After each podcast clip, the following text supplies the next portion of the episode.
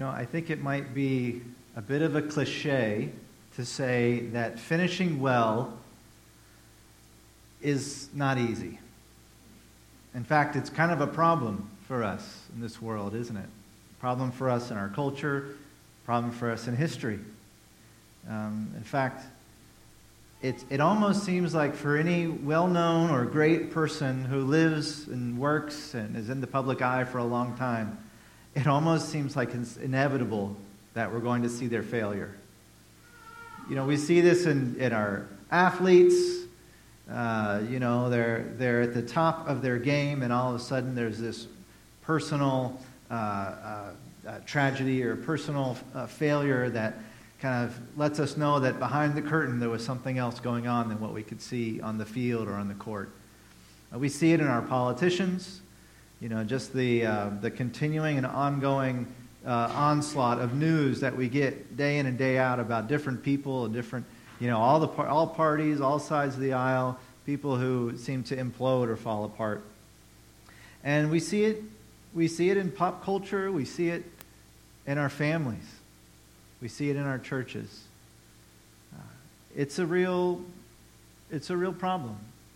And in some sense, we could say it's actually understandable that people don't always finish well because, hey, who's perfect?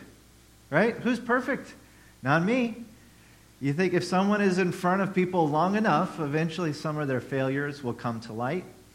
Uh, but it, it goes beyond that. It's about actually watching people in their, in their lives crash and burn you know, that, they, that there's almost like this, this force, this, uh, uh, almost like we have some kind of an enemy who's trying to take us down. Can you guys relate to any of that? I mean, you've seen it, maybe you've experienced it, uh, maybe you've been in a church where something like that has happened. Uh, it has happened here in the past, and, you know, it's really sad. For example, when you see pastors with years of fruitful and faithful ministry only to have it tarnished in the end by some kind of uh, some kind of indiscretion or moral failure, whether it be sexual, financial. Uh, we saw a, a, rash of pastors who actually lost their positions over issues of pride, ego, and bullying over the last 10 years. It's just been, you know, almost, uh, almost a surprise if, if we weren't clued in to how the human heart works. And, and really, you could do like a who's who's list of ministries that have been hurt by this kind of behavior. Now, I'm not going to do that because I don't know that there's any good in listing other people's failures, and, and probably all of us have a list in our head the moment I mention that there's a who's who of, of ministers who failed. Um, but you know what? You know what I think about when I when I see those things and I process that. You know, I, I kind of switch from from uh, you know maybe my first impulse might be to think, what's what? That's you know they're horrible you judge them. How could they have done that? You know, and then maybe I move from there to some kind of compassion. Oh, you know, I bet, I bet whatever they were going through, it must have been hard for that to happen. And then I think what happens most often after that is I move to some kind of fear. Oh, God, please don't let that ever happen to me. And you don't have to be a pastor to feel that way. Oh, Lord, please don't let that ever happen to me. But you know what? Sometimes it does. Uh, you know, we could look at the who's who in the Bible of this type of behavior, this fa- failing to finish well. You know, I think of um, I think of Noah. Noah built this ark to survive the flood of the world. You know, he was faithful to God for a hundred years. He's hammering away and whatever he's doing to make this ark seaworthy, even though he's nowhere near the ocean. He trusts that God's word is true for that entire time while he's waiting for the floods to come. But then he gets off the boat. He gets a little too much wine. He gets drunk. And it results in two of, two of his sons uh, uh, being okay, but one of them being cursed because Noah couldn't, couldn't watch his drinking. You think of uh, Isaac, who loved one son more than the other you know, Jacob and Esau. He loved Esau more than he loved Jacob, and it caused Jacob to be in this really difficult situation and ended up um, you know, needing to deceive, needing. He, he deceived his father in order to get an inheritance, in order to get a blessing. And then, of course, Jacob carries that kind of behavior with his sons on. He's got 12, but he only seems to care about one of them. You know, Joseph. He gives him that special coat, dotes on him. Uh, whenever the other brothers do something, they're always wrong. Joseph's always right. Um, you know, Moses, by the way, you may not remember, never entered the promised land because he wasn't faithful. When God told him uh, to draw water from a rock one way, he decided to draw water from a rock another way. It's like he still got the water from the rock, but he didn't listen to the commands of the Lord. And God said, You know what? Sorry, you're not going in. There's Gideon who conquers all of Israel's enemies with just a few hundred men, sending thousands of soldiers away to show the might and power of God. And then in his last days, he comes home and he sets up an idol that all of Israel worships and is drawn away from the worship of God. You've got King Saul who put himself above the Lord. And so the Holy Spirit was taken from him and given to King David. And you know about King David, not only did he have an affair, not only did he murder the woman's husband who he had an affair with, but then he also didn't care for his children well, and they ended up fighting and, and battling one another when he was gone. And then King Solomon, his son who came to the throne, he married foreign wives who worshiped idols, and then he worshiped idols with them. And it's because of his idolatry that the kingdom of Israel was split into a northern kingdom and a southern kingdom. If you go through all the lists of the kings, some of them are just horrible the whole time. A lot of the good ones, though, they falter in the end. They falter in the end. It's just, it's just the story that keeps on getting told over and over and over again. It's actually kind of hard to find any of our heroes in the Bible who didn't have major failures. You know who one of them is? Nehemiah. Nehemiah, I, I can't find anything negative written about him in the Bible. It's very unusual. Very unusual.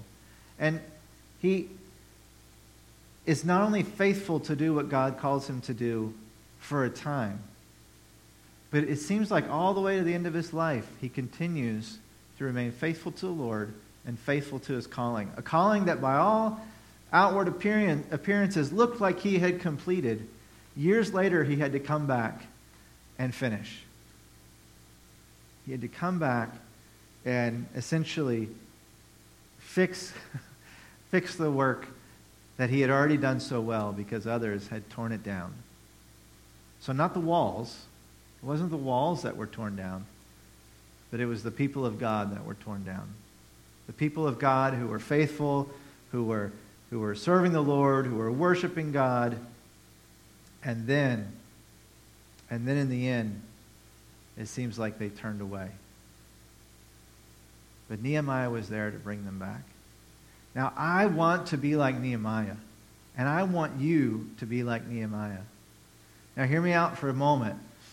Even if you've already had your failure, there's still time to finish well. One of the great things about the scripture is that we see all these fallen heroes who still are heroes. We see people who struggled and, and failed, but then they were either restored or by the grace of God, their legacy carried on. I don't believe that one, that one set of failures uh, uh, eliminates all the good work that was done before. I don't believe that. You know, there's, there's, there, that we would, we would have no, um, we would have no resources in the church if everyone's failure eliminated the, the good work they had done before. Everything would be lost. And I just think about, like, for those of you who, who ever read any kind of theology or any kind of you know, that like uh, uh, writings about the scripture, if you look into the lives of the people that wrote that stuff, you'll always be disappointed. But the work is good. The work is good. But what would it look like for you and me to actually carry on our life in such a way that not only is this part of our life being lived worthy of the calling that we have in Christ Jesus, but that all of our life would be lived worthy of the calling of Christ Jesus. So I invite you to open up your Bibles to Nehemiah. We're going to start in chapter 12, and we're going to look at what it takes to finish well. Now, in, in, Nehemiah, just to give you a recap, so I know that not everyone here went through our study with us, and that's fine because you're going to be able to, to get a lot out of what we're looking at today. But uh, what you see in the book of Nehemiah is that uh, Nehemiah was a, a cupbearer to King Artaxerxes, who was the king of Persia, who was the nation that had control over Israel. And so when Nehemiah finds out that the walls around Jerusalem are still in shambles, that the city is still broken and destroyed after the conquest of that nation, uh, he goes to the king, and the king says, Hey, you look sad. What's going on? And he says, I'm sad because my home, my, the, the home of my ancestors, lies in ruins. And the king, King Artaxerxes says to him, Look, I'll give you whatever you need. Go and restore your homeland. Go and fix it. And he gives him all the supplies, all the money he needs, all the permissions that he needs. And Nehemiah goes to Jerusalem, gathers the people of God, and they get to work on the wall. And even though there's opposition, even though there's challenge, they rebuild that wall in 52 days. And everyone knows that's a miracle. That, that just blew the minds of both the workers and their opponents. No one thought it could be done. And their opponents would, would mock them and laugh at them as well as threaten them to, with their lives. And they would say things like, you know, if a fox were to run on that wall, it would fall over. You call that a wall? That's not going to stop anything. But then once it was completed, everyone knew that that wall was going to provide safety for God's holy city. It was going to protect the people there and not only protect the people, but they had also rebuilt the temple of God, and it would be, bring protection to the temple. It would actually safeguard the worship of God in Jerusalem. And so the people gather. They hear the word of God, some of them maybe for the first time in their lives. And there's this great repentance, this great sense of, we have failed the Lord. This is why destruction came to us in the first place. But now we recommit ourselves and we're going to be faithful. And they made all these oaths and commitments. And what we see in the second half of chapter 12 is what happens after all those commitments are made. And they're finally here, you know, they're finally ready to dedicate the walls. So they've been built, they've had their, their time of, of repentance and asking forgiveness of the Lord and dedicating themselves, and now they're going to dedicate the wall. And dedicating the wall for them is a symbol of God's faithfulness, of God's goodness, of his willingness not to abandon his people, but to stay with them. So that's kind of the wrap up of where we've been. If you haven't read it, I encourage you to read it, but that's where we are. So let's look at Nehemiah 12, starting in verse 27.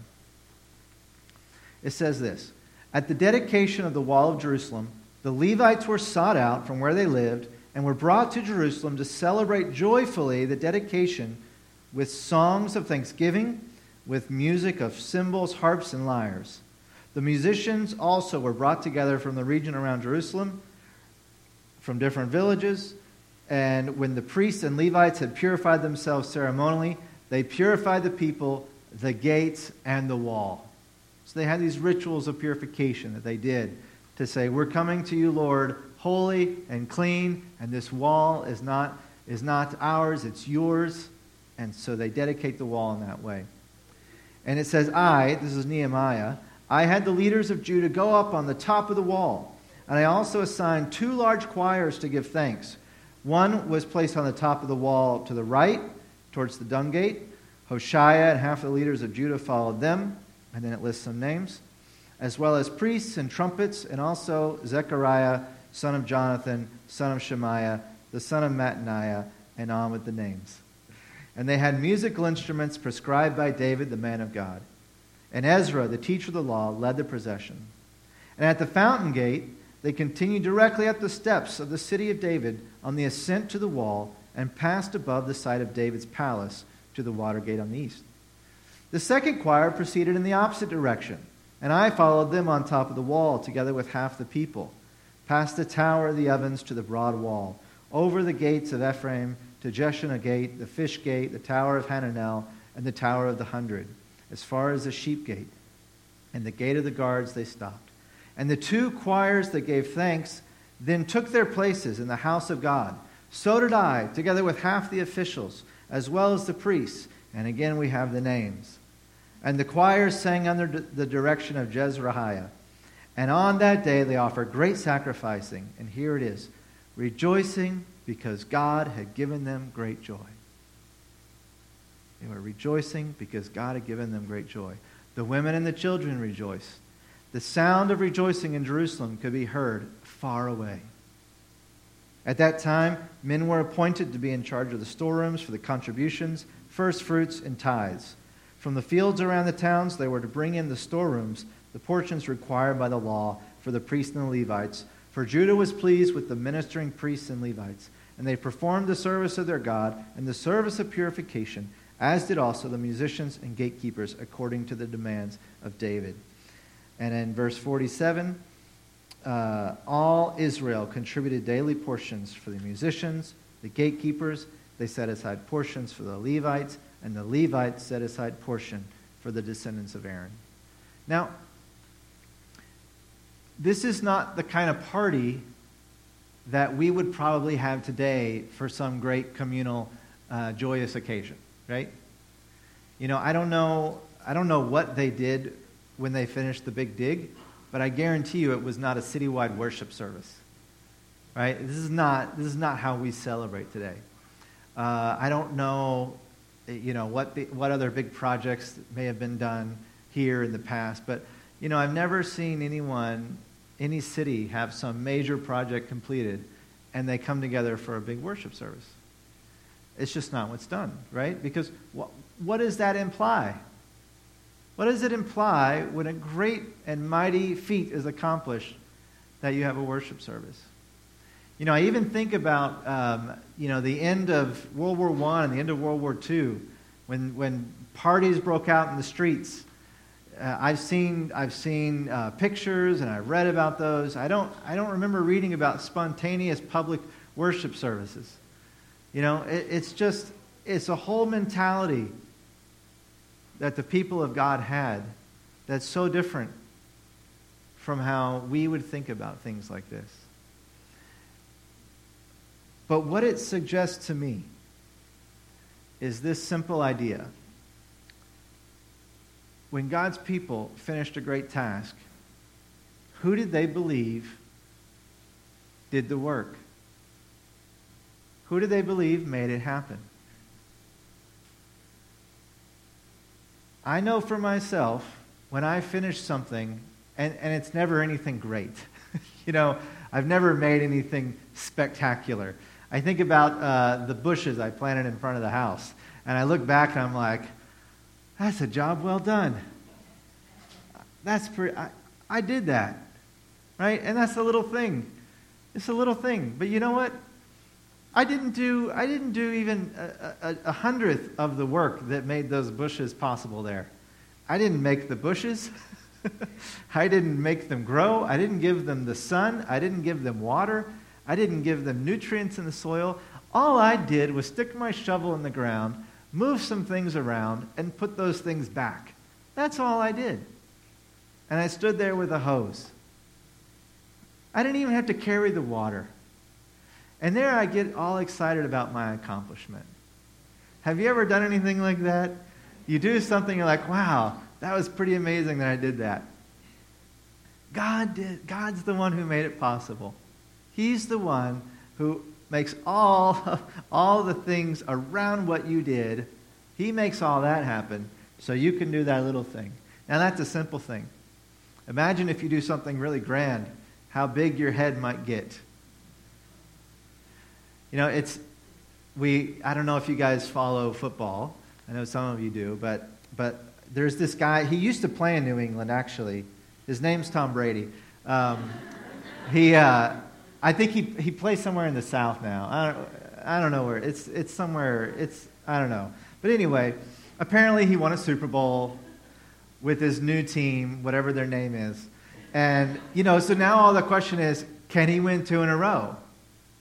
Can they win two in a row?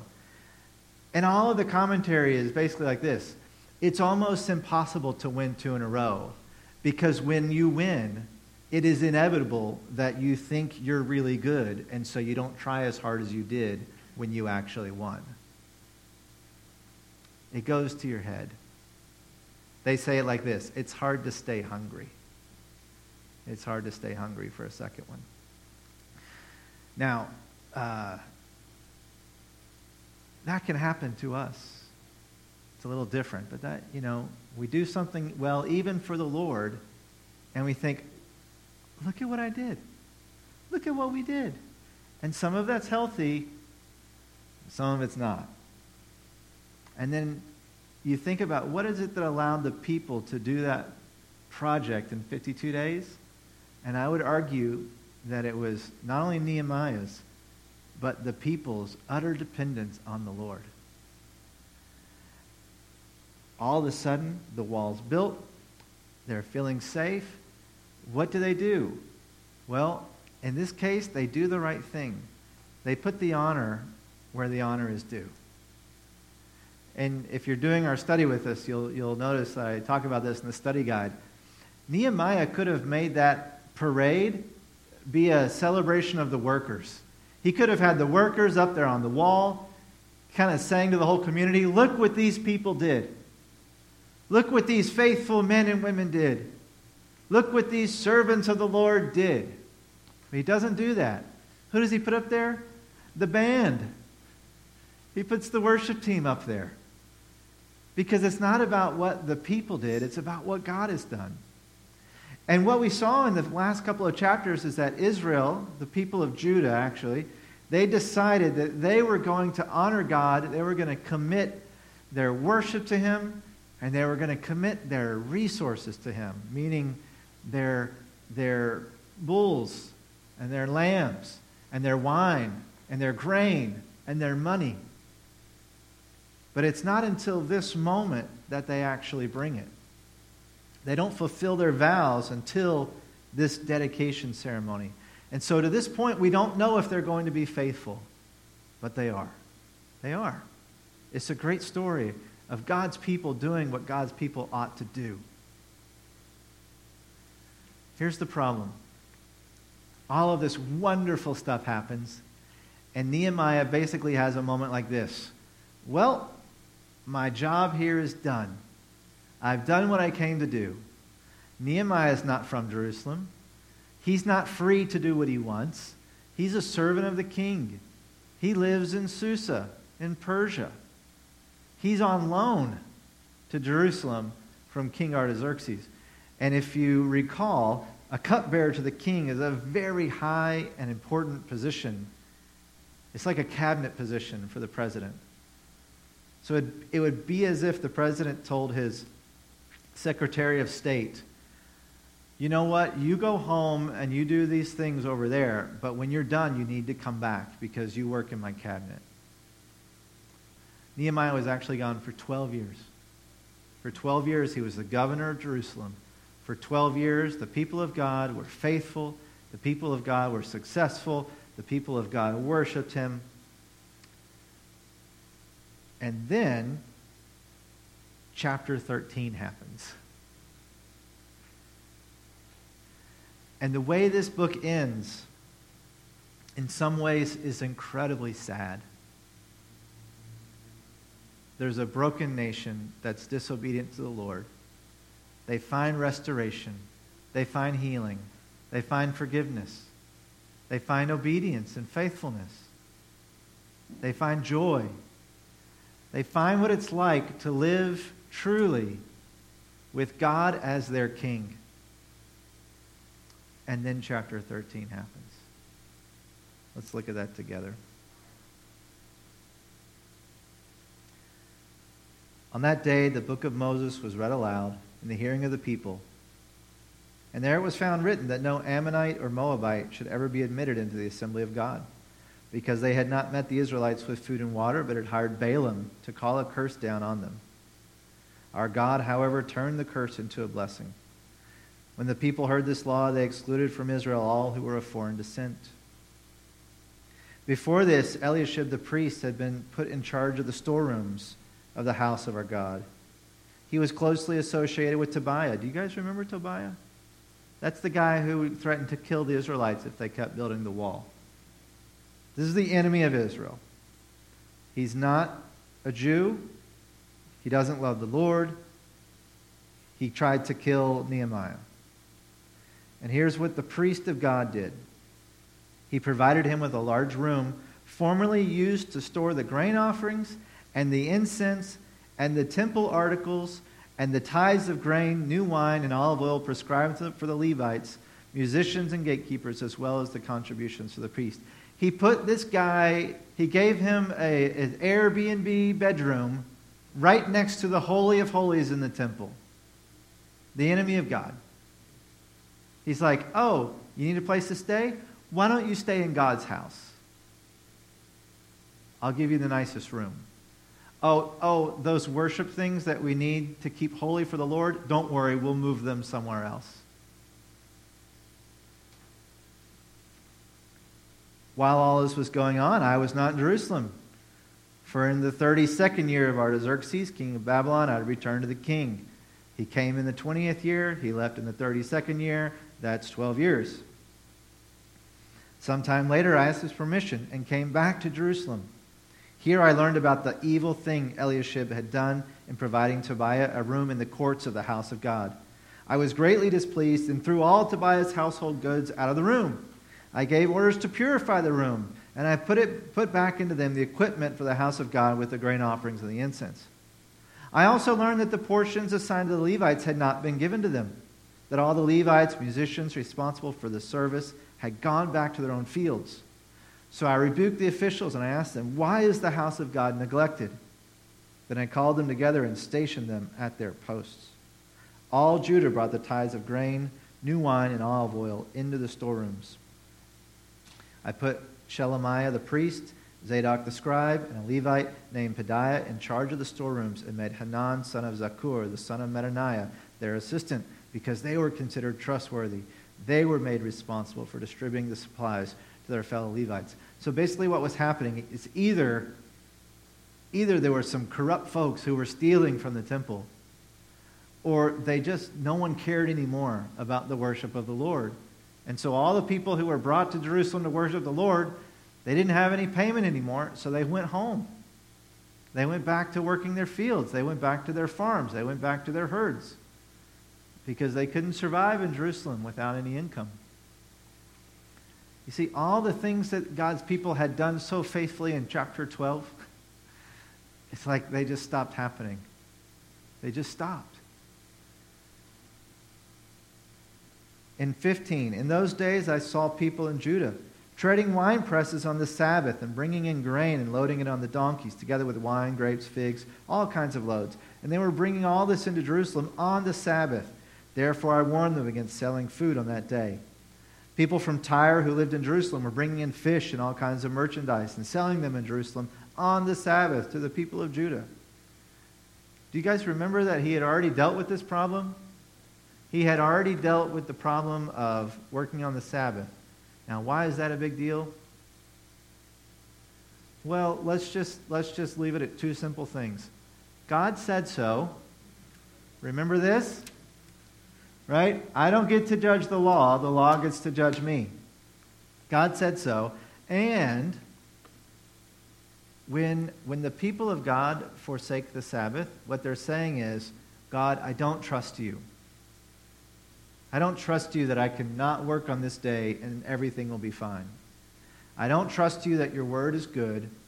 I don't, I don't trust you. Uh, the things, I mean, God said if you, if you work on the Sabbath, bad things are going to happen. They're saying, I don't believe that. And when they stop trusting God in one area of the law, they stop trusting God in all areas of the law. By the way, also a New Testament principle. James says, oh, uh, if you break one area of the law, you break all the law. If you're disobedient to God in one way, you're just disobedient to God. It's not itemized. You know, if you're a parent, you don't think about your children and you say, oh, you know what? Well, they do all these things that I said, so who cares if they do these other things I said? You know, it's not like it all it's just it's just obedience. Because in the end, we don't actually we're not actually obedient to rules, we're actually obedient to a person. So we're not rejecting rules, we're rejecting a person. And God doesn't like that very much. So here these people are desecrating the Sabbath. And in verse 18 of chapter 13, Nehemiah says, Didn't your ancestors do the same thing? So that our God brought all this calamity on us and on this city? He's like, Don't you people remember why the walls were broken down? Don't you remember why we were destroyed by our enemies? And now you're doing the exact same thing again. Now, first impulse wow, those horrible people. What were they thinking? Later reflection, you know, when you're able to pull the mirror out and you say, why do I do that? How could I make those choices? How could I be so foolish? Because I think we all know in our own lives there are times when God showed up faithfully. We responded in worship and gratitude and joy. And then we went back to the very thing that God had saved us from. Why do we do that? I heard from the back, we don't know better. The problem is, my friend, is that we do know better. Because we read about it, we see it in others, we experience it ourselves, we know better, and we keep doing it. And so here's the thing about here's the thing about restoration. Here's the thing about repentance. Here's the thing about committing ourselves to the Lord. It has to be done over and over and over and over again. It has to. There is, a, there is like a, a principle at work in the universe that if you're not actively keeping things in the right place, they will go to the wrong place. Ask any mother. Do things end up where they belong? No, they end up somewhere else. and it drives, it could drive you crazy, right? But it seems like there is this law of the universe.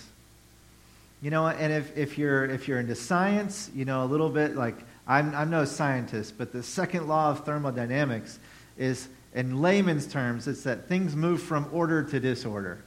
And it's actually a little more complex than that. It has to do with how energy dissipates in a system. But without any kind of external force, things move from order to disorder. Things do not move from disorder to order without some external force. And things do not stay ordered without an external force. And, and, and you think about. Um, you know, if, if, you, if you have, if you have, uh, you create anything, you build anything, what's going to happen to it over time? It decays, right? It decays. It falls apart. It gets broken. It gets messed up. And so what do you have to do? You have to repair it. I mean, I love the perfect image of these walls. Do you know how many times the walls around Jerusalem were rebuilt? Anyone know? I don't, I don't know the number, but it happened over and over and over again. Why? Because walls don't last forever. Right? Your house won't last forever if you don't keep fixing it. Your relationships won't last forever if you don't keep fixing them. Uh, that diet doesn't keep itself. Right? You know, all these things that we do, and we just are we come to our faith and sometimes we think, well, we make this decision and so everything should be fine now. But we drift. We drift. I have a friend who sails. And I asked him one time, how do you keep the sailboat going in the right direction? Because, you know, if you're, if you're actually into sailing, like, you actually are kind of going like this. And so it, it's, you can't just point it in one direction and you, and you keep going the right way because you have to turn with the wind and catch the breeze and all that. He said, What I do is I find a point in the distance and I just correct and correct and correct and correct and correct. And he corrects the entire time he's crossing the lake. That sounds exhausting to me. I want to just set the rudder and then, you know, chit chat while it just is locked in place and we go where we need to go. But it doesn't work like that, does it? It doesn't work like that. We always drift. We always, it's, it's like a law of the universe. If you are not actively pursuing the Lord, you will move away from Him. If you are not actively uh, examining your heart for disobedience, then you will become less, less obedient. If you are not actively working on your relationship with the body of Christ, then you will fall away. And so the really, I don't know if it's sad. I was going to say sad. The really difficult message that I have for you today is your work will never be done. Your work will never end. It will never end. And that, I think, is why most people do not finish well. Is eventually we get tired we get complacent. We think we don't need it anymore. And then it all falls apart. There is one other reason that walls fall down people attack them, they hurl things at them. Uh, in, in more recent history, they shoot cannonballs at them. they bomb them. They, you know, walls will not last forever when someone's attacking them. And my friends, you have an enemy who is trying to tear down your walls. He wants to destroy your city, so to speak. He wants to kill you. He wants to.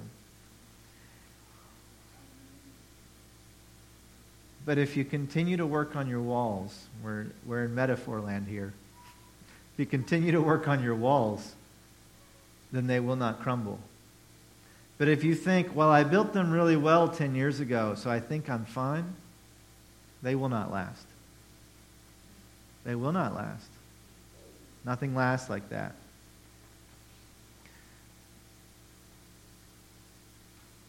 Nehemiah comes to Jerusalem. He's got a clean house, literally.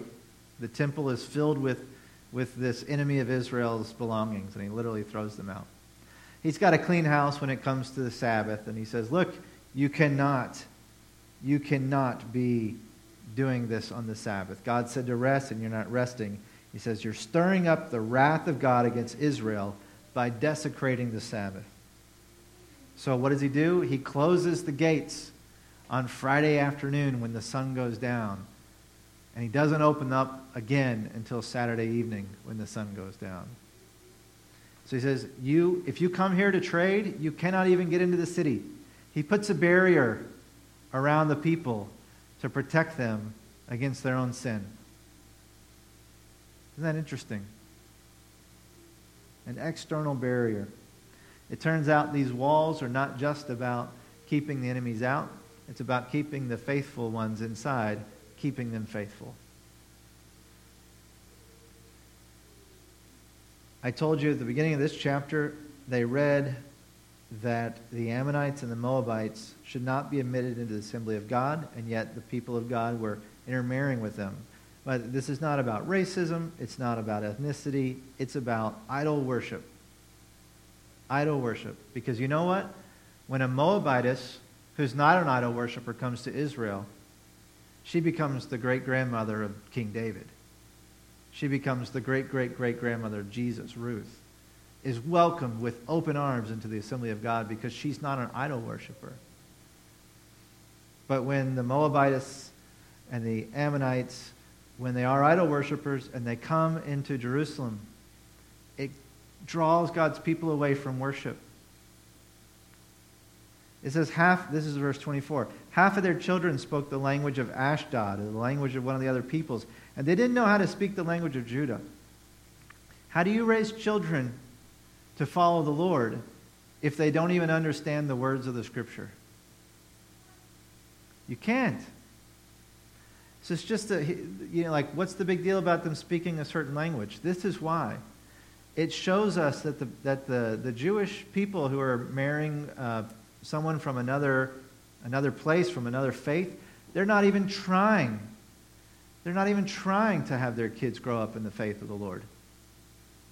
If they speak the other language, they're going to know the, the, the other scriptures, so to speak. Guys, there's a whole lot for that if you're a parent today. you know, do your children know the language of the scripture? Or do they know the language of the world? There's a whole lot there, which may be a sermon for another day. But it says that he rebuked them, he called curses down on them, he beat them, he pulled out their hair.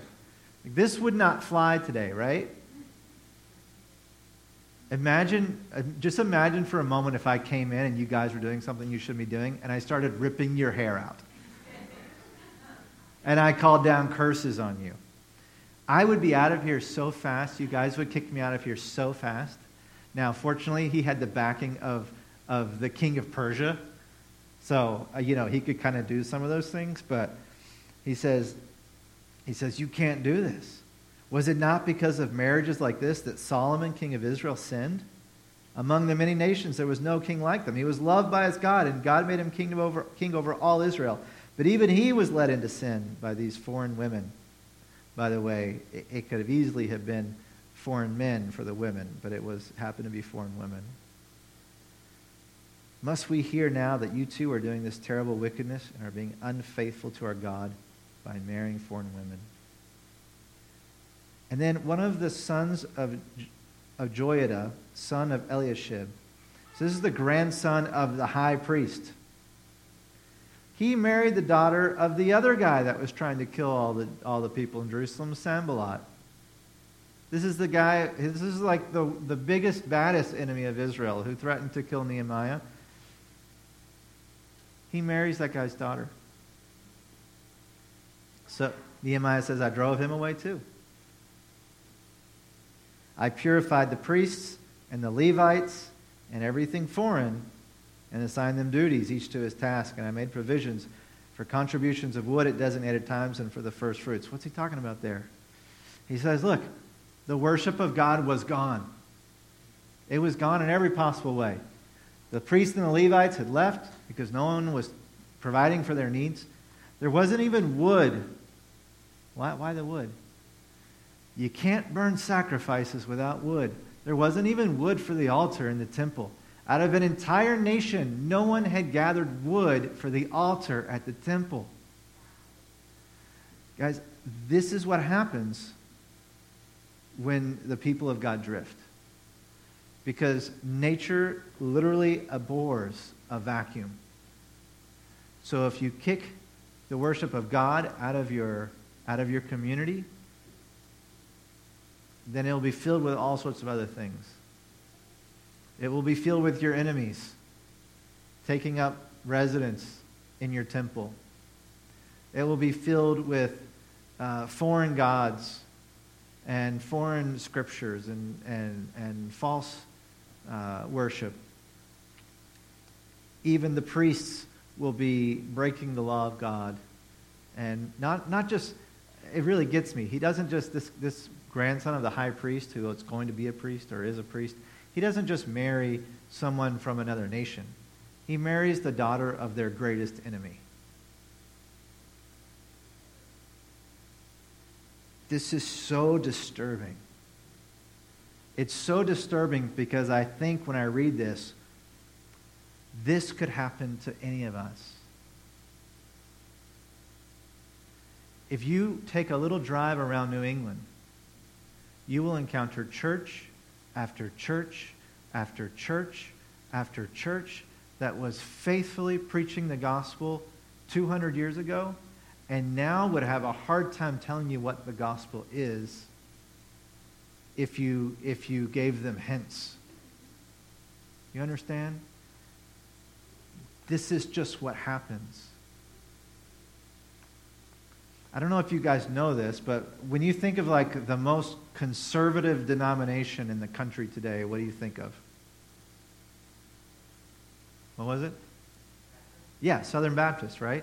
The most conservative denomination in the country, Southern Baptist.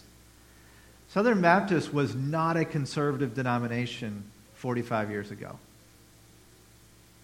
They were abandoning the gospel, abandoning the scripture, abandoning Christ, and then people worked to bring the gospel back to the Southern Baptist Church. And it took, it took a decade or so to turn that church around.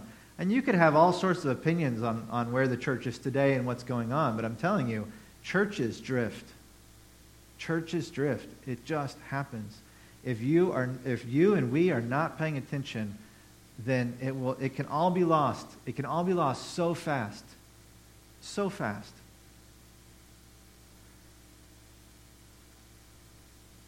Next Sunday will be the last sermon in Nehemiah. Okay? So this isn't the last one. This is the last lesson in our groups, but this is not the last sermon. The reason I tell you that is this sermon is a downer. This message is a downer. But here's the thing you know who it's not a downer for?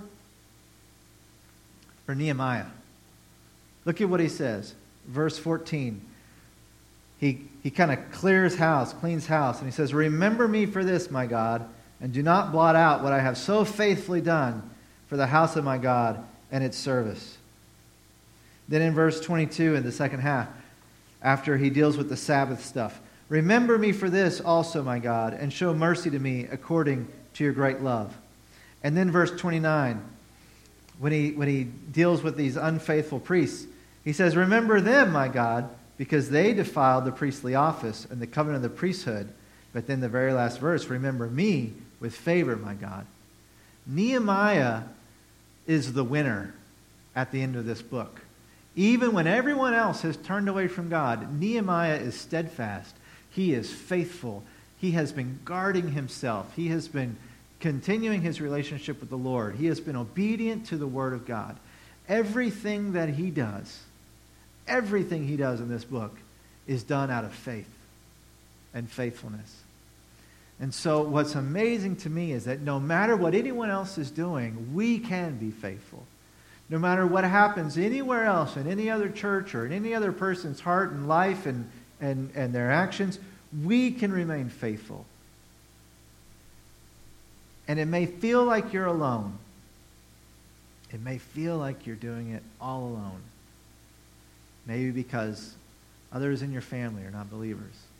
Maybe because there are other Christians you're connected to and they do all sorts of things that we know shouldn't be done. Maybe it's because as a church we look at the churches around us and we think, you know, they're not they're not following I'm not saying none of them. I'm just saying they're out there. They're not following the gospel. And we and we think we're all alone. But you know what? You're never alone. You're never alone because who is it besides Nehemiah that's faithful in every single page of this book? The Lord. The Lord is the only other person in the book of Nehemiah that's faithful from beginning to end. And here's another insight from Sonia that I just love. The beginning of the book of Nehemiah is Nehemiah crying out for God's favor. The very last book the very last verse of Nehemiah is Nehemiah crying out for God's favor. Nehemiah knew where to turn from beginning to end to find everything that he needed to do everything he was called to do. And it was the Lord. Because even more faithful than Nehemiah was the faithfulness of the Father in heaven. And, church, that's what we have to turn to today. We have a God who is faithful when we are not faithful. We have a God who is faithful when no one else around us is faithful. We have a God who will restore Israel again after he just restored Israel again, after he just restored Israel again, after he just restored Israel again. And if he'll do it for them, he'll do it for us. And he has. And he will do it again. And no matter how many times your life needs to be restored, God will restore you when you turn to him because he's the one who's faithful. So the message today is not, hey, pick yourselves up off the ground and be more faithful. The message today is, hey, the Lord will pick you up off the ground and make you more faithful because he is faithful. So our trust from beginning to end is always in the Lord. The worship of the people after finishing the wall was the appropriate response because they knew God was the one who did it. And that's why worship is the faithful response, is the right response when we have disobeyed God, but he calls us back. Do you see? That's the message. That's the hope. And that's where our trust is. Now, Nehemiah did face these challenges throughout this whole book. He did it with joy. He did it with trust. He did it with obedience. Okay? It's not that those things don't matter. It's that where did he find the ability to do those things? He found them in the Lord. He found them in the Lord. He found his joy in the Lord. He found his trust in the Lord. And he found his obedience in the Lord. So my invitation for you today, look to the Lord and find those things because he has them for you just like he did for Nehemiah. Let's pray. God, we have, we have been uh, continuing this, this journey of restoration together through the book of Nehemiah. And we come to an end of a book that, again, in some ways just seems so sad. And it seems a little scary. It, it, it, um, it doesn't paint this rosy picture, but it paints a very real and honest picture of what it looks like for the people of God to get excited about you, but then but then let our focus, our determination, and our effort, let it wane. Let it turn away. Let it be, uh, let ourselves become distracted. And Lord, when we come distracted like that, we know what will happen. When we take our eyes off of you, we know what will happen. And that's why we said today, with our eyes fixed on Jesus, with our eyes fixed on Jesus, He is the point on the other side of the lake that helps us to chart a course that's faithful and true, even with all the turns, even with all the corrections. He's the one that's going to draw us to the other side, to the right, the right way. So, Lord, help us today to fix our eyes on Christ Jesus, to fix our eyes on your word, to fix our hearts on the gospel, and not be tempted to put our attention somewhere else, but to truly uh, submit ourselves to the fact that we must over and over and over again lay ourselves bare before you, to be examined, to be tried, to be tested. And that wherever there is anything there, Lord, that is not pleasing to you, that you would show us and we would come once again to your throne of grace for help in our time of need, to be restored, to be forgiven, to be healed once again. Lord, we pray this with hope and expectation because there is no version there is no version of this story where you don't respond to that kind of.